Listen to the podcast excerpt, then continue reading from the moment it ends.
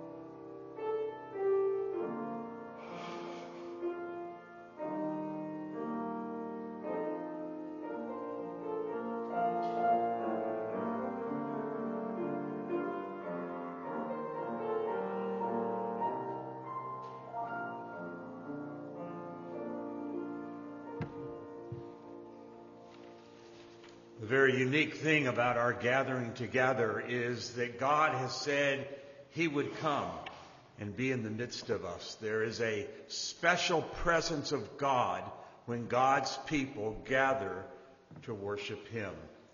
And in light of that, inside your bulletin is the call to worship. It comes from the 15th Psalm. And again, it starts out with a question, and then we answer that question who, O Lord, may abide in your tabernacle? Who, who can meet with God? Who can be in his presence? That's the question that is asked. Will you stand with me and let us call one another to worship with this responsive reading? Lord, who may abide in your tabernacle? Who may dwell in your holy hill?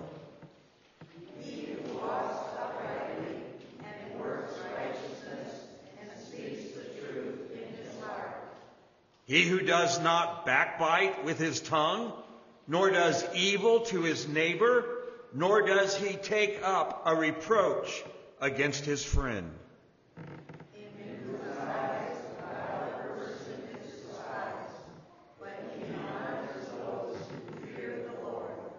Well, may now we take the hymns of grace, the hymns of grace, turning to number 35 O Great God, number 35 in the Hymns of Grace.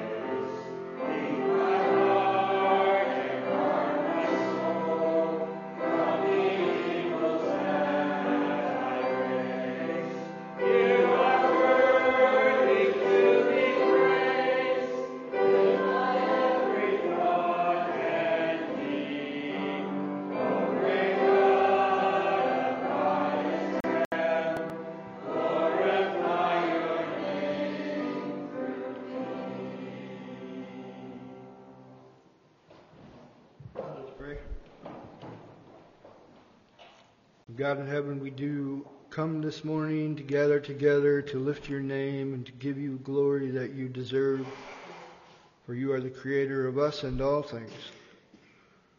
And we thank you for bringing us through the week that we've been through, for allowing all that we went through to come to us, for we know that all things come to us for our good and your glory. We ask that you would forgive our sins and that you would help us to have listening ears today. May the word that we read and that is expounded upon be nourishment to our bodies and our souls. And give our pastor strength and wisdom as he delivers that to us. In Christ's name, amen. Amen. You may be seated. Now take the Trinity hymn book and turn to number 27. 27 in the Trinity hymn book. Great is thy faithfulness, O God my Father. Number 27.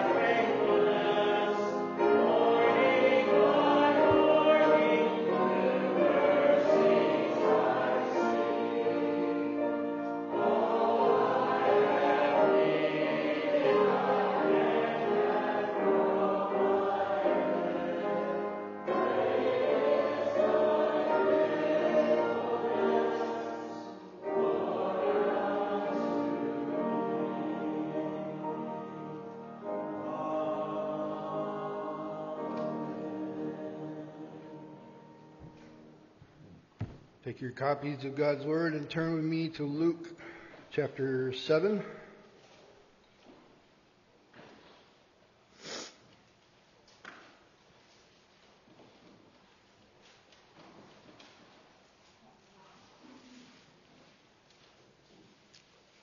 Luke chapter 7. Last week when we read Luke 6, just a reminder, uh, it is Luke's account of the Sermon on the Mount. And now Jesus goes out from there and begins to heal and preach the gospel to those individuals. Luke 7. And after Jesus had finished teaching all this to the people, he entered Capernaum a centurion there and had a slave who was highly regarded, who was sick and at the point of death. When the centurion heard about Jesus, he sent some Jewish elders to him, asking him to come and heal his slave. And when they came to Jesus, they urged him earnestly, He is worthy to have you to do this for him because he loves our nation and even built our synagogue. So Jesus went with them. And when he was not far from the house, the centurion sent friends to say to him, Lord, do not trouble yourself, for I am not worthy to have you come under my roof. This is why I did not presume to come to you. Instead, say the word, and my servant must be healed. For I too am a man set under authority with soldiers under me. I say to this one, Go, and he does, and uh, to another, Come, and he comes. And to my slave, Do this, and he does it. And when Jesus heard this, he was amazed at him. He turned and said to the crowd that followed him, I tell you, not even in Israel have I found such faith. So when those who had been sent returned to the house, they found the slave well. Soon afterward, Jesus went to a town called Nain, and his disciples and a large crowd went with him. As he approached the town gate, a man who had died was being carried out, the only son of his mother, who was a widow and a large crowd from the town was with her. And when the Lord saw her, he had compassion for her and said to her, Do not weep. Then he came up and touched the briar, and those who carried it stood still. He said, Young man, I say to you, get up. So the dead man sat up and began to speak. And Jesus gave him back to his mother. Fear seized them all, and they began to glorify God, saying, A great prophet has appeared among us, and God has come to help his people. This report about Jesus circulated throughout Judea and all the surrounding country. Now, John's disciples informed him about all these things. So John called two of his disciples and sent them to Jesus to ask, Are you the one who is to come, or should we look for another? And when the men came to Jesus, they said, John the Baptist has sent us to ask you, Are you the one who is to come, or should we look for another?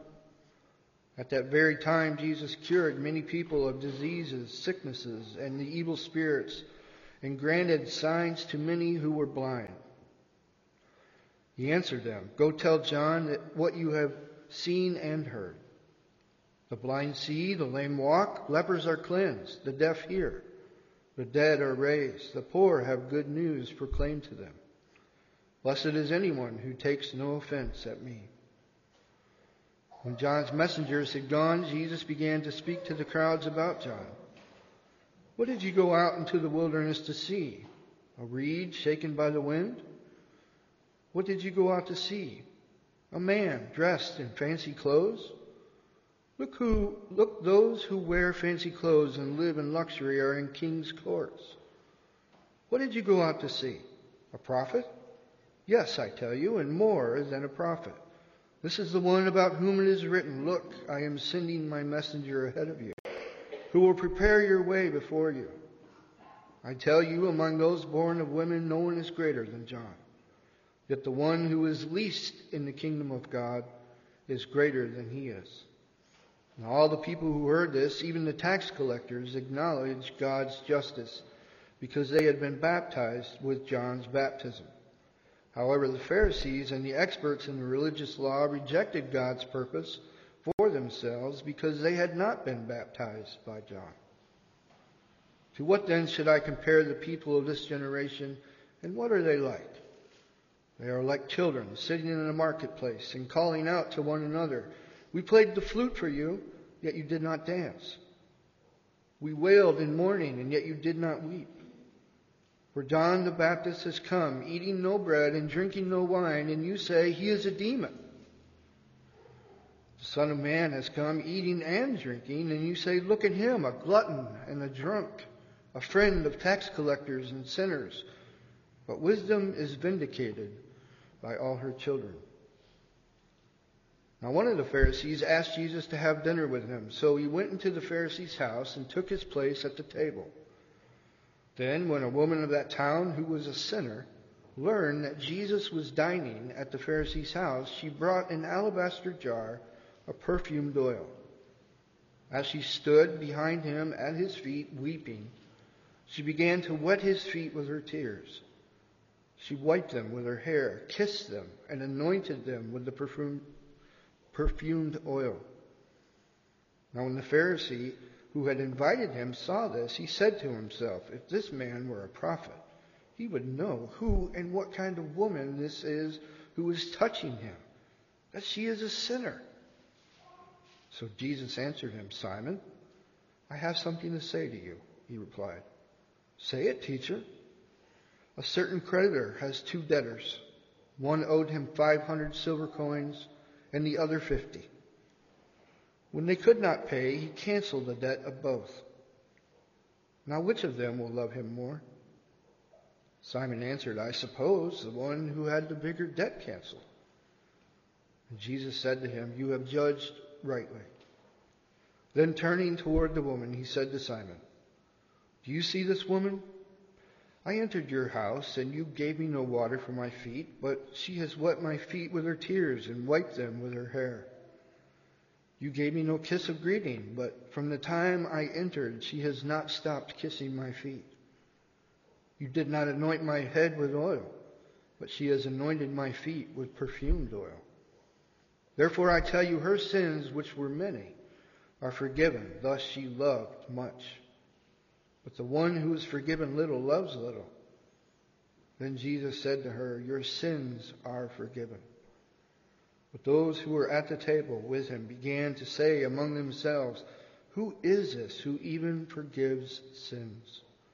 He said to the woman, Your faith has saved you. Now go in peace.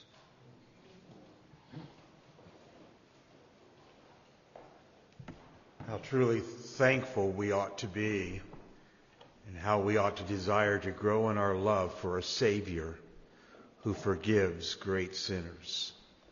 For which one of us are not in that category of great sinners? But He, He forgives. As we go to prayer this morning, we want to especially remember the Trinity Reformed Baptist Church in Roanoke, Virginia, with Pastor Decker and Pastor Atkins.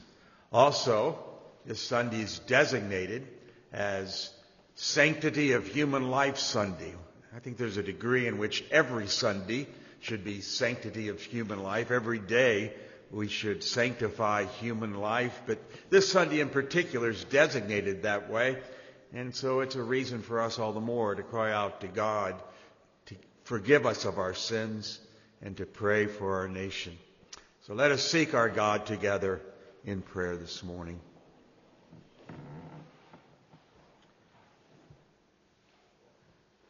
Our Father in heaven, as your word was read to us this morning, there are many of us whose hearts just rang out with gratitude and thanksgiving because you have provided your Son and poured out your wrath upon him that we might be forgiven. How thankful we are for that one who, who became sin for us the one who knew no sin. And how thankful we are that by the shedding of his blood, we can know forgiveness of sin. And so, Father, we praise you, we thank you for such a wonderful gift that you have provided us in your Son. But, but we know there are some who sit here this morning, or some who may be listening, and Father, they don't know the blessed position of having sins forgiven. And we pray that you would awaken them to their need.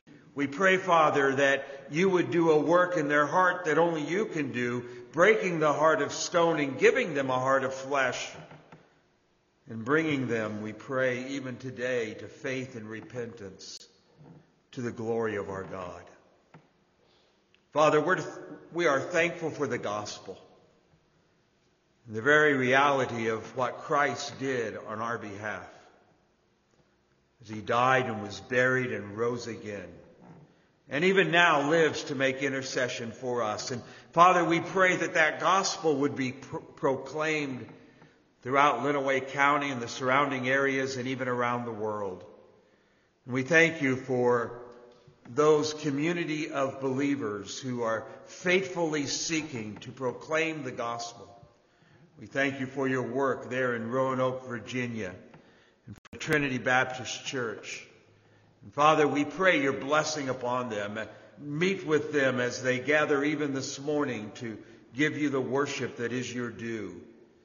Be with Pastor Decker and Atkins as, as they seek to shepherd the flock of God, oversee the people of God. Continue to bless the ministry of your word there in that place. And then, Father, we know through the recent letter that they've been given a, a responsibility of seeing a church plant there in North Carolina. And how we give you thanks even for the report that, God willing, in, in February they will be constituted as a church. And so we pray your blessing upon that new work there in North Carolina, and we would ask, even as they have asked us to ask, that you would very soon provide them with pastor and and with elders who will care and oversee that flock as well. Father, we pray as well that you would have pity upon us as a nation. We pray, Father, that you would forgive our sins, and we pray that we would continually recognize that it is you who gives life, and it is only you who can take it away. And Father, how we pray that in, in seasons to come, more and more might realize the horrors of abortion. And that, Father, we would see less and less of such an event going on around us in our state and here in the nation. Father, we would also pray for those who perhaps even now bear the scars of abortion. And Father, we thank you that there is no sin that is greater than your grace. And we pray for those ladies who perhaps are, are dealing with the repercussions of such decisions. May they run to your grace. May they find you to be a God of grace and mercy. And Father, how we pray that, that we might reach out to them and show them your truth and minister unto them even during these days. We, we thank you for such places as the Care Pregnancy Center here, even in our own city. And we pray, Father, you'll continue to bless that ministry and use it to bring an end. So, Father, now we pray that you would come and draw near to us. You are the reason we're here. By the work of your Spirit and through your word, Father, manifest your presence among us and receive all the glory and the honor as we ask all these things in your blessed Son's name. Amen. Now, before we come to open the Word of God, take your Trinity hymn books once again, turning to 445. 445 in the Trinity hymn book. Lord, who shall come to thee and stand before thy face. 445.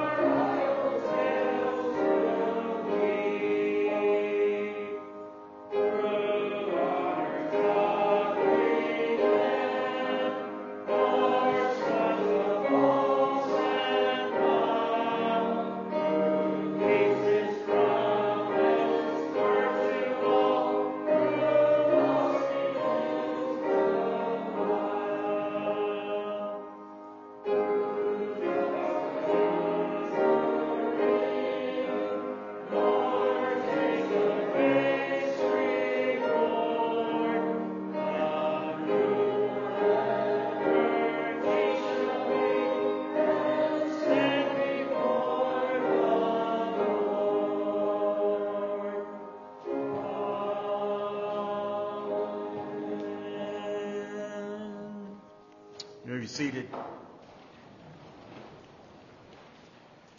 Deuteronomy chapter 23 this morning. Deuteronomy chapter 23.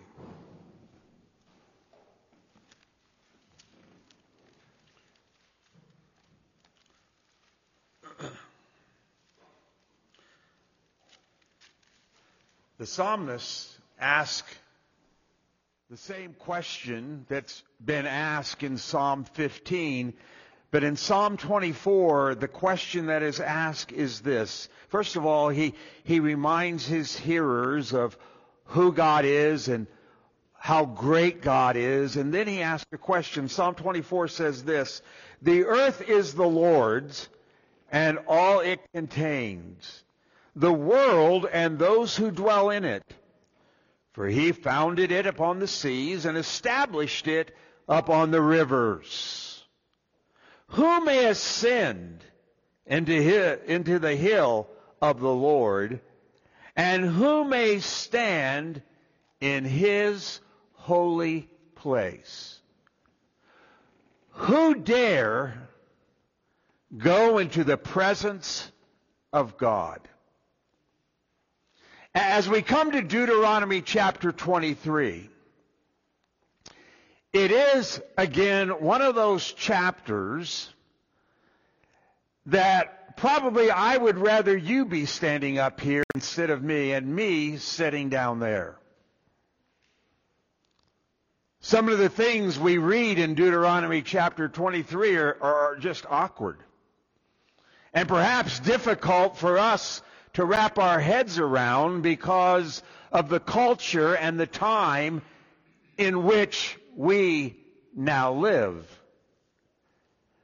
But nevertheless, it is the Word of God and therefore is profitable for each one of us. As we come to Deuteronomy 23 and the, and the first 14 verses, Moses is finishing up his expansion of the seventh commandment. The, the, seventh commandment is, thou shalt not commit adultery. And when it comes to this commandment, there are perhaps two relationships that this affects. The, the first relationship is that of a marriage, a spouse. The, the, the intimate physical relationship between a husband and a wife. And at the end of chapter 22, we, we considered that together. The other relationship that touches thou shalt not commit adultery, is, is the relationship that we have with God. There is a covenantal relationship between God and His people. God has said, I will be their God and they will be my people. And even in the relationship of a husband and wife, so with the relationship of God to his people and his people to God, God takes very seriously faithfulness and purity. Faithfulness and purity. Keep that in mind even as we make our way through these first 14 verses uh, of chapter 23. Remember this, that the God that we worship is a holy God. In Isaiah chapter 6 and verse 3, we have the testimony of Isaiah when, when he saw in a vision the Lord sitting upon the throne, lofty and exalted, and with a train of his robe filling the temple, and seraphim stood above him, each having six wings. With two he covered his face, with two he covered his feet, and with two he flew. And one called out to another and said, Holy, holy, holy is the Lord of hosts. The whole earth is filled with his glory. God is the thrice holy God. In Revelation chapter 15 and verse 4, John gives us this account from a scene from heaven. Some seven angels singing the song of the Lamb. And the song went like this, Who will not fear, O Lord, and glorify your name? For you alone are holy. He's a holy God. Now, when we speak of God's holiness, we are addressing the, the perfect purity, the, the perfect moral excellence of God. The, the idea of holiness carries the, the thought of separation, being set apart. Part of God's holiness is his separation from all sin, from all evil, from all wrong. The writer of Hebrews puts it this way For it is fitting for us to have a high priest, holy, innocent, undefiled, separated from sinners, exalted in the heavens. The God that we've come to meet with this morning is an absolutely perfect, holy God without sin.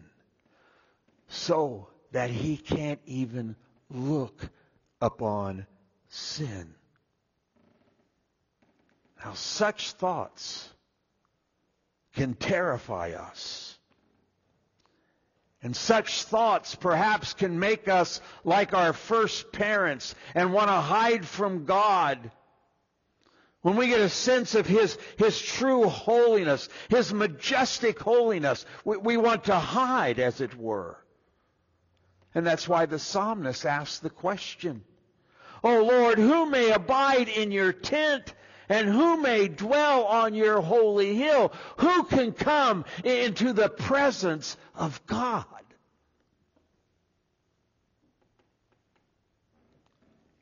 And it's with that in mind that we come to Deuteronomy 23. And we read these, we could divide it up into two sections. There's the ex- exclusion from the assembly of the Lord, the exclusion from the assembly of the Lord, and then there's the purity in the military camp. Now, upon first reading of this, you might ask, what, what does all this have to do with, with God's holiness? And, and what does all this have to do with thou shalt not commit adultery? And I pray that, that God might use our time together to bring us around to, to see something of, of why our Lord set this before his people before they entered into the promised land. And so this morning, I, am not, I'm not going to go into great detail concerning everything that is in this passage, but, but I do, I trust, want to lead us to recognize who is it that can really come into the presence of Almighty God. And so first of all, notice with me in the first eight verses, the exclusion from the assembly of the Lord. Follow as I read. No one who emasculates, uh, who is emasculated or has his male organs cut off shall enter the assembly of the Lord. No one of illegitimate birth shall enter the assembly of the Lord. None of his descendants, even to the tenth generation, shall enter the assembly of the Lord. No Amorite or Moabite shall enter the assembly of the Lord. None of their descendants, even to the tenth generation, shall ever enter the assembly of the Lord because they did not meet with you because they did not meet you with food and water on the way when you came out of Egypt, and because they hired against you uh, Balaam the son of Beor from Pethor of Mesopotamia to curse you. Nevertheless, the Lord your God was not willing to listen to Balaam, but the Lord your God turned the curse into a blessing for you because the Lord your God loves you. And you shall never seek their peace or their prosperity all your days. And you shall not detest the Edomite, for he is your brother. You shall not detest the Egyptian, because you were aliens in his land. The sons of the third generation who are born to them may enter the assembly of the Lord. Here we have what I've simply said, the exclu- exclusion of the assembly of the Lord. I mean, as we read through this passage, what are the words that stand out over and over again? The assembly of the Lord. The assembly of the Lord appears some six times in these first eight verses that says something to perhaps what we ought to focus upon as we consider this passage together. There are some four laws that are given to the people of God concerning the prohibition of certain ones from entering the assembly of the Lord. So here's the question. What's the assembly of the Lord? What is that?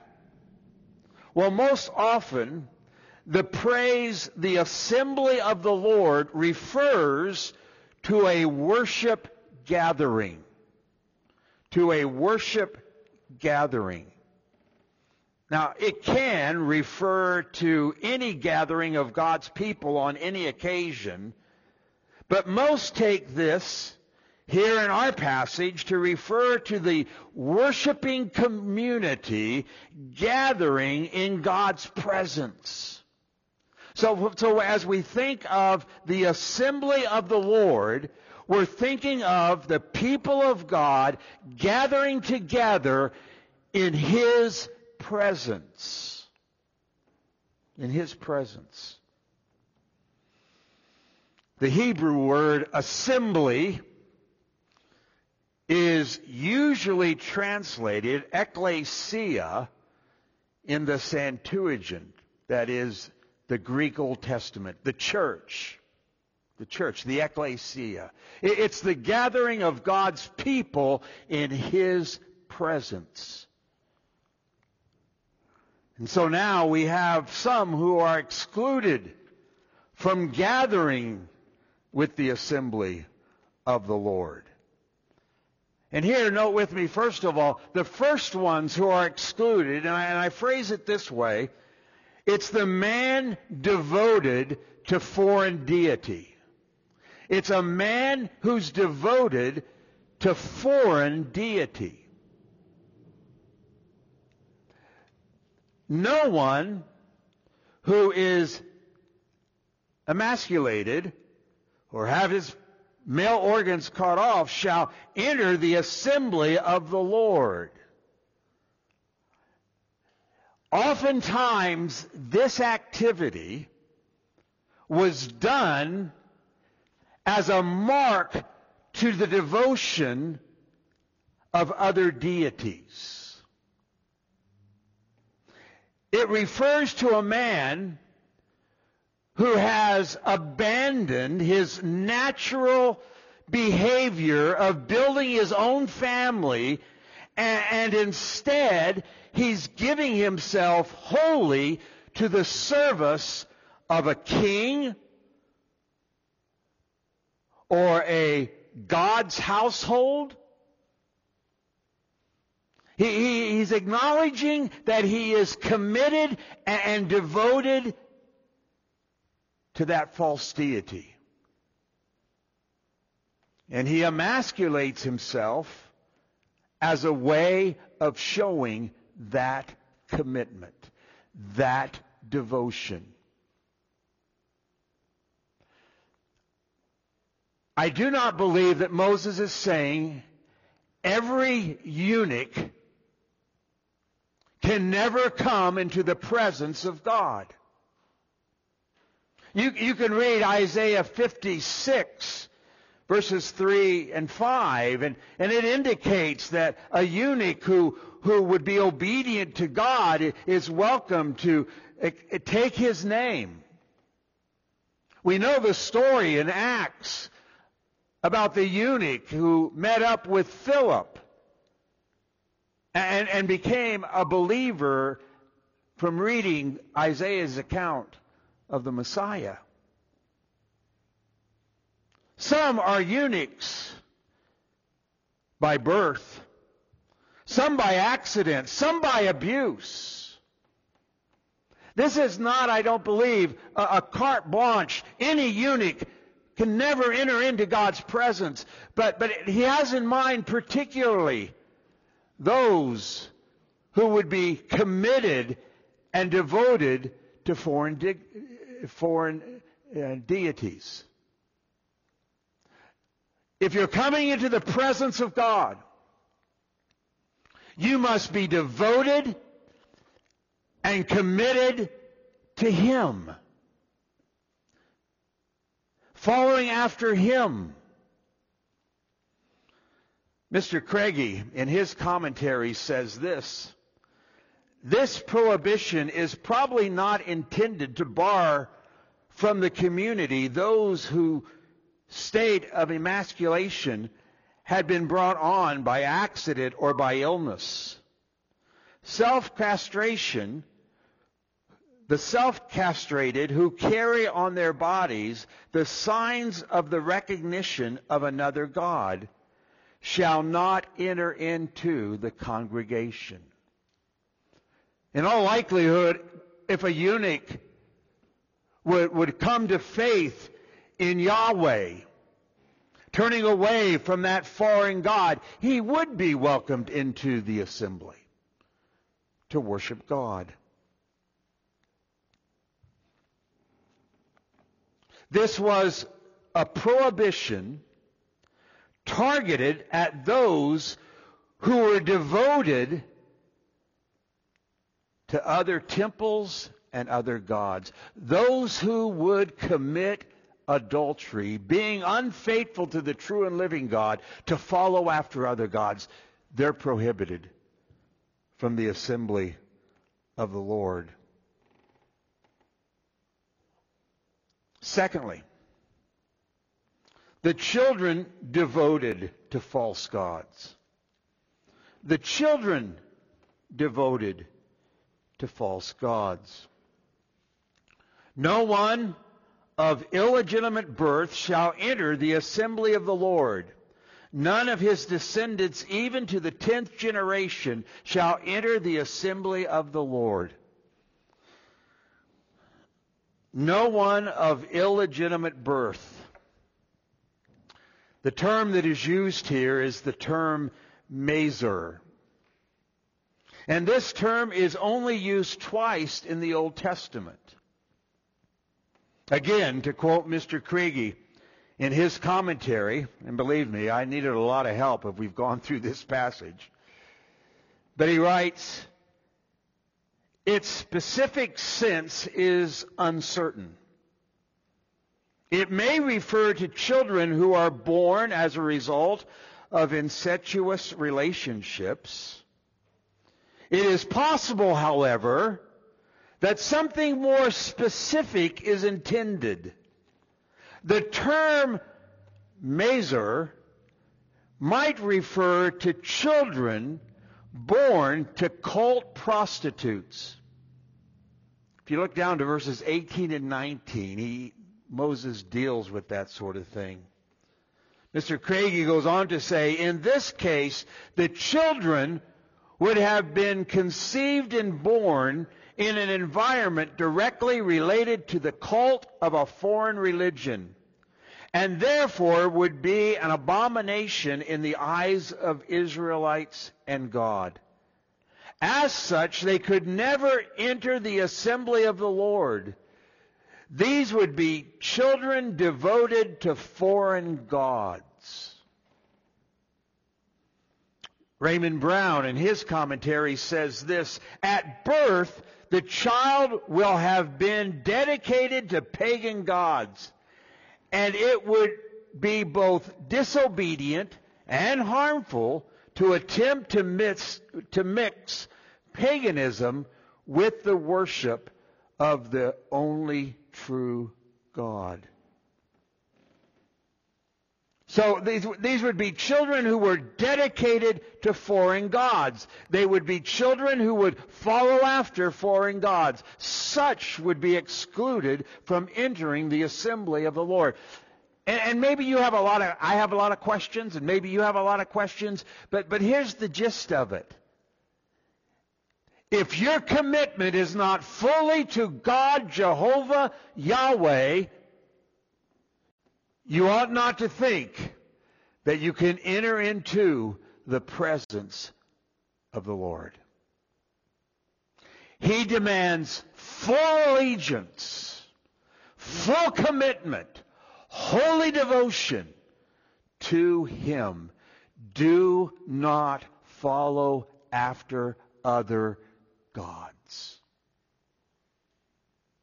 He goes on then to talk about the, the Ammonites and the Moabites. The Ammonites and the Moabites. The Ammonites are forbidden because of what they did not do. The Moabites are because of what they did. We read here, starting in verse 3, No Ammonite nor Moabite shall enter the assembly of the Lord. None of their descendants, even to the tenth generation, shall enter the assembly of the Lord. Can I stop here long enough to say, you want, you want to know how merciful God is? There's a woman who was a Moabite in the Bible. You know who she is? Ruth. Ruth. And it's her line through which the Son of God would come to earth. God is a merciful God. He goes on to say,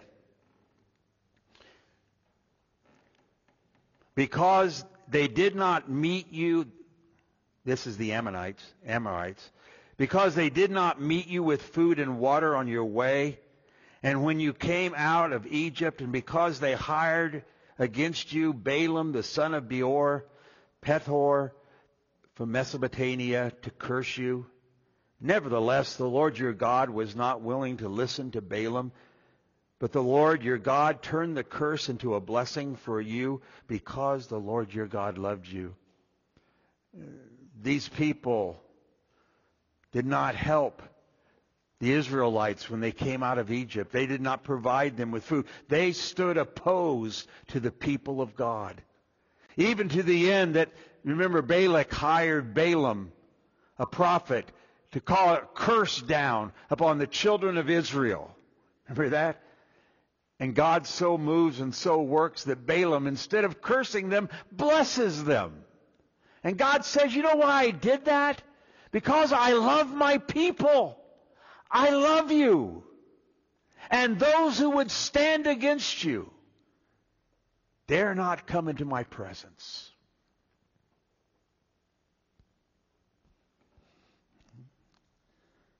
He goes on to speak about the Edomites. You shall not detest them. That's the line of Esau. And even Egypt. Even the Egyptians, you're not to detest them because you lived as aliens in their land. I mean, when they went into the land of Egypt, they were this uh, fairly good sized group, but, but in, in that land of Egypt, they became a nation, a huge nation. And God says, don't detest them. In fact, if an Egyptian comes within your border, and, and, and, three generations later, they're still there and, and, they're worshiping the true and the living God. They are welcomed into the assembly of the Lord. Again, God's mercy and God's kindness. So, so we have these directions given to us. But at the end of the day, while some of the language may seem strange to us, and, and, and sometimes it's difficult for us to really comprehend everything that's being said here. At the end of the day, those who are not allowed in the presence of the Lord are, are, are those who are following after other gods and those who would oppose the people of God. Don't think you can come into God's presence don't think he'll meet with you.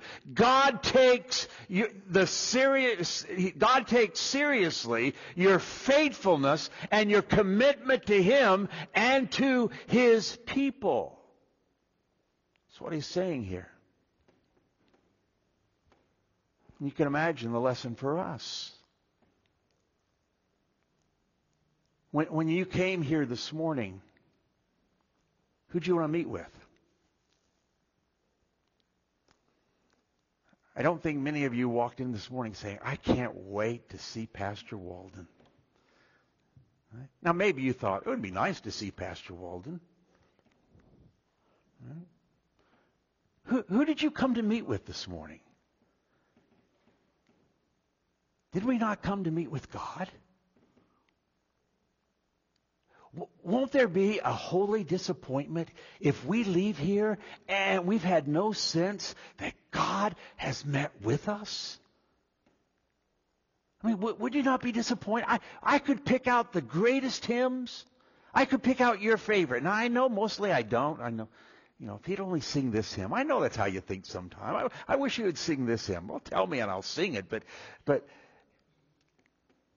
even if we sang your favorite hymn this morning, and even if I had a perfect outline and illustration set down in the right place, and, you listen to me, and, you, are comprehending something of what I'm saying, and, and now you can go home and say, well, you know, that passage there in Deuteronomy 23, it's a weird passage, and and um, it's not one, you know, if, if I was a visiting pastor, I wouldn't be coming in here this morning saying, take your Bibles and turn to Deuteronomy 23 and let's talk about these things. No, I wouldn't do that.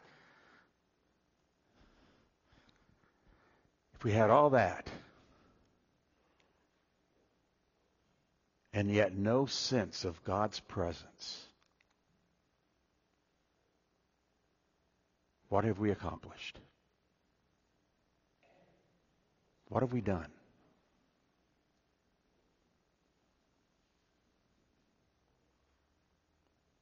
I mean, there's a degree in which if it was just me and God, I could leave here satisfied.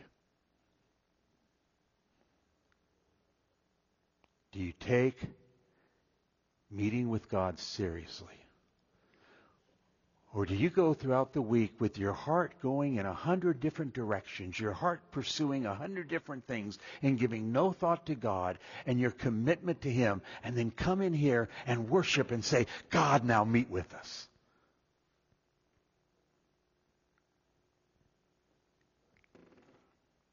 We need to take seriously meeting in the presence of God. Well, then we go on to verses 9 through 13. And here again, you read it, if you just read it, you're saying, what in the world does that have to do with anything? And some of the things that we read in here, you don't want to settle on. I'm not going to expound in great detail. Right? But there's a lesson for us. Verses 9 to 13, we have the purity in the military camp. Follow as I read. And when you go out as an army against your enemy, you shall keep yourselves from every evil thing. If there is among you any man who is unclean because of nocturnal emission, then he must go outside the camp. He may not re- re-enter, re-enter the camp, but it shall be when the evening approaches, he shall bathe himself with water, and the sunda- at sundown he may re-enter the camp. You shall also have a place outside the camp and go out there.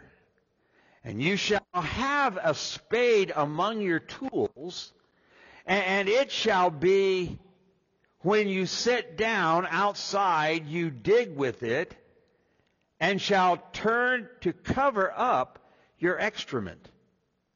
Since the Lord your God walks in the midst of your camp to deliver you and to defeat your enemies before you, therefore your camp must be holy and he must not see anything indecent among you, or he will turn away from you. Hmm. Well, see, aren't you glad I'm up here and you're down there?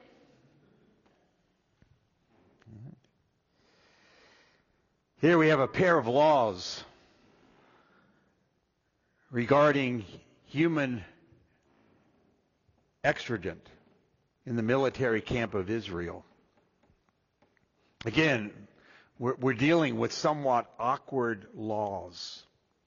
But, but I want you to consider with me, what's the purpose of these laws? Why did he give them these laws? Well, again, look at verse 9. You shall keep yourselves from every evil way. Perhaps a better translation is keep yourself from everything unclean. Verse 14, we read, Since the Lord your God walks in the midst of your camp to deliver you and defeat your enemy before you, therefore your camp must be holy, and he must not see any indecent, anything indecent among you, or turn away from you. It, it's to keep you from every evil thing, and it's to keep him from turning his back on you.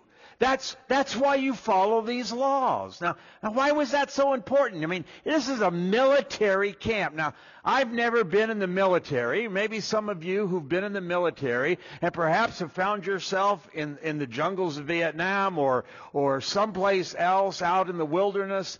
I, I would imagine that most military camps are somewhat raunchy and dirty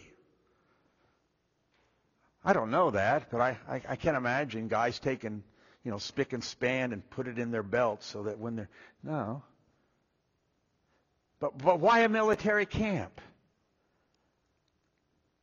Remember, God has given them direction that when they enter into Canaan, there will be battles. There will be wars that they fight. This is a holy, truly a, a holy war that they will be engaged in. God is going to use them to bring judgment upon that land and by way of even military exercises. But, but what's unique about this, look over, look over to chapter 20 again. Remember chapter 20, they're given laws of warfare. And notice what we read, verse 1.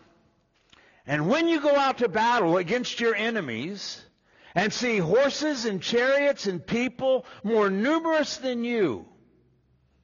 Do not be afraid of them. I still love that passage. You're going to see horses more numerous than you, and here you guys are. You're not a military group, but do not be afraid. Why? For the Lord your God, who brought you up from the land of Egypt, is what? He's with you when you engage in these battles and you're going up against mighty armies, know this, I will be with you. Look down to verse 4.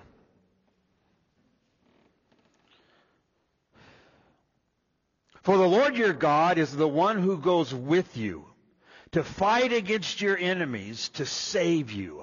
I'm going to be there. My presence will be there as you engage in these battles. Look over to chapter 31, Deuteronomy 31.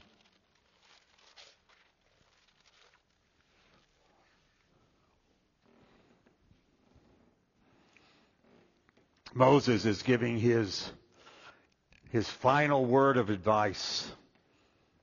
And we read starting in verse 6, Be strong and courageous, do not be afraid or tremble at them, for the Lord your God is the one who goes with you. He will not fail you or forsake you. And then Moses called to Joshua and said to him in the sight of all Israel, Be strong and courageous, for the Lord your God for, for you shall go with this people into the land which the Lord has sworn to their fathers to give them, and you shall give it to them as an inheritance. The Lord is the one who goes ahead of you. He will be with you. He will not fail or forsake you. Do not fear or be dismayed. The transparency of God toward the children of Israel is this. You're going to fight some mighty men. You're going to, just by sight, be scared to no end. You're going to wonder how in the world are we ever going to defeat such a mighty enemy? And God says to them, because I'm going to miraculously provide you with the latest military equipment, I'm going to give you cannons, I'm going to give you machine guns, I'm going to give you spears, I'm going to give you horses, I'm going to get... No, that's not what he said, is it? He says, I'm going to be with you. I'll be there. And so when we come to Deuteronomy 23, and the military is told, be pure. Why? For sanitary reasons, for health reasons? Well, certainly that's a good thing. But more importantly, God will be in your midst. You need to be a holy people, separated from uncleanness. Because God is a holy God and you want his presence with you as you fight.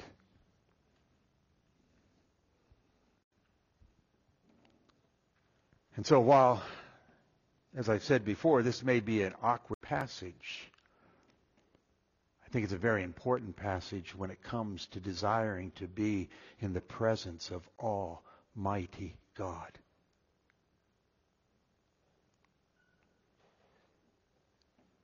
Do you want him to meet with us Lord's Day after Lord's Day? Then we need to come in with hands that are clean. We need to come in uprightly. Who shall ascend to your holy hill? Who will be in your presence? Go back. I didn't have you go there one time, but Psalm 24. Psalm 24. Here's this great God who's created the world and everything in it. And then the question, who may ascend into your holy, the hill of the Lord, and who may stand in his holy place? He who has clean hands and a pure heart, who has not lifted up his soul to falsehood. He's not run after other gods, and has not sworn deceitfully. He holds to this truth. That's who does it. Well, let me ask you, you got clean hands? Are you upright? You know, it's a wonderful thing. God says, you want to know who comes in my presence? Those who are upright. And, and naturally speaking, we would all say, I could never come into his presence, right? I can't go into his presence. I'm not an upright man. And, and what a great God. He says, I'm going to provide a cleansing. I'm going to fight away in which you can be washed. It's in my Son, Jesus Christ. It's in Him. So that this morning, as we gather together in this place, as people of God who by faith has come to know his Son and be united to him and received a righteousness not of our own, but the righteousness, the perfect righteousness of Jesus Christ is mine. Having been united to him, God says, I'm going to come and meet with you. I'm going to, I'm going to come and we're going to fellow, we can have an intimate fellowship together. And he's provided that. You know, usually if you go before some dignitary and you got to meet certain qualifications, but it, but it's qualifications that you've got to meet. I mean, when I became a chaplain for the Michigan State Police, there were certain qualifications I had to meet. Right? I had to have a high school diploma. I had to be in full-time ministry. I think it was five years. I, I, I had to be an ordained minister. I had to, to live in the area where the post is found. Now, those are some, some of the qualifications. I, oh, no criminal record. And by the way, I am a chaplain of the Michigan State Police, so no criminal record, at least that they could find. All right? But I had to meet those qualifications. However, if they told me that I had to be six foot two It's not going to happen. Right. Unless I get those elevated shoes, I'm not six foot two. If they told me I, I, I had to have blue eyes, it's not going to happen because these eyes aren't blue. God says, You want to come into my presence? You got to be upright. And standing here as a man, I say the same thing. It's not going to, I can't do that. I'm not upright. But then God says, here, here's my son. He has perfect uprightness, uprightness. Put him on. And now you can come into my presence. If nothing else, dear people, and again, you may have all kinds of questions. At the, at the door, you may say, Pastor, what does it mean? And I may say, I... But at least this much I can say. If we want God's presence to be among us, we need to be a people who are devoted to Him, committed to Him, Be a holy people. And then he says, I will be with you. And you know the passage there in Matthew 18? What does it say? Where two or three are gathered in my name. And that's not just, you know, we're out for a, a, a, an RB sandwich together. He's talking about the church. It's in the context of the church, Matthew 18. Within the context of the community of believers, if, if there's two or three of you in my name, I'll be there in the midst. I'll be there.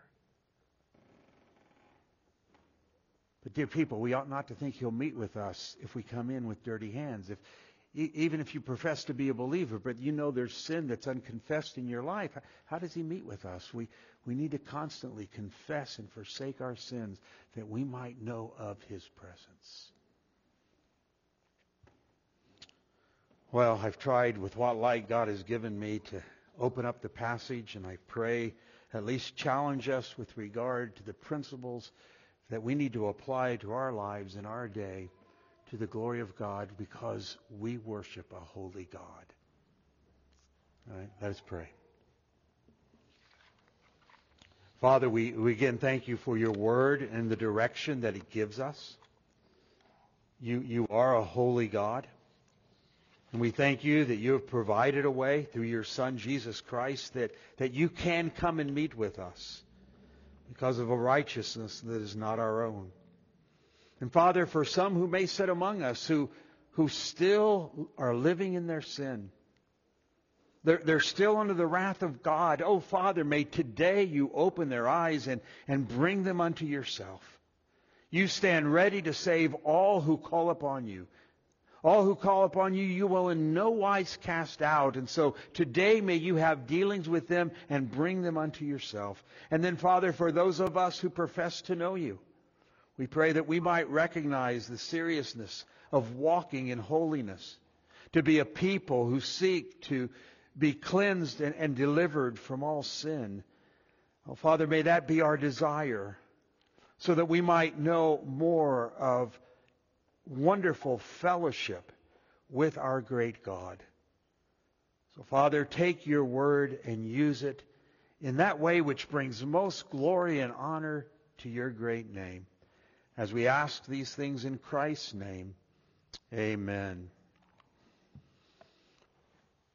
Well, in closing, take your Trinity hymn books and let us sing of the thrice holy God, number 87, Trinity hymn book, Holy, Holy, Holy, Lord God Almighty. Number 87.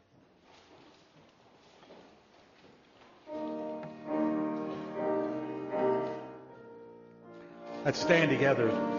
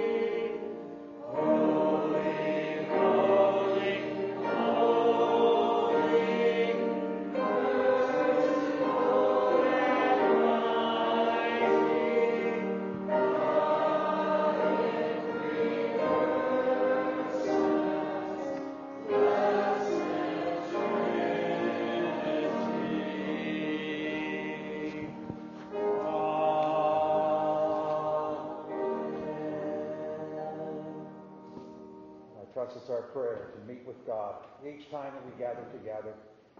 Welcome to stay for lunch. We'll have lunch together, and about 1.45 we'll do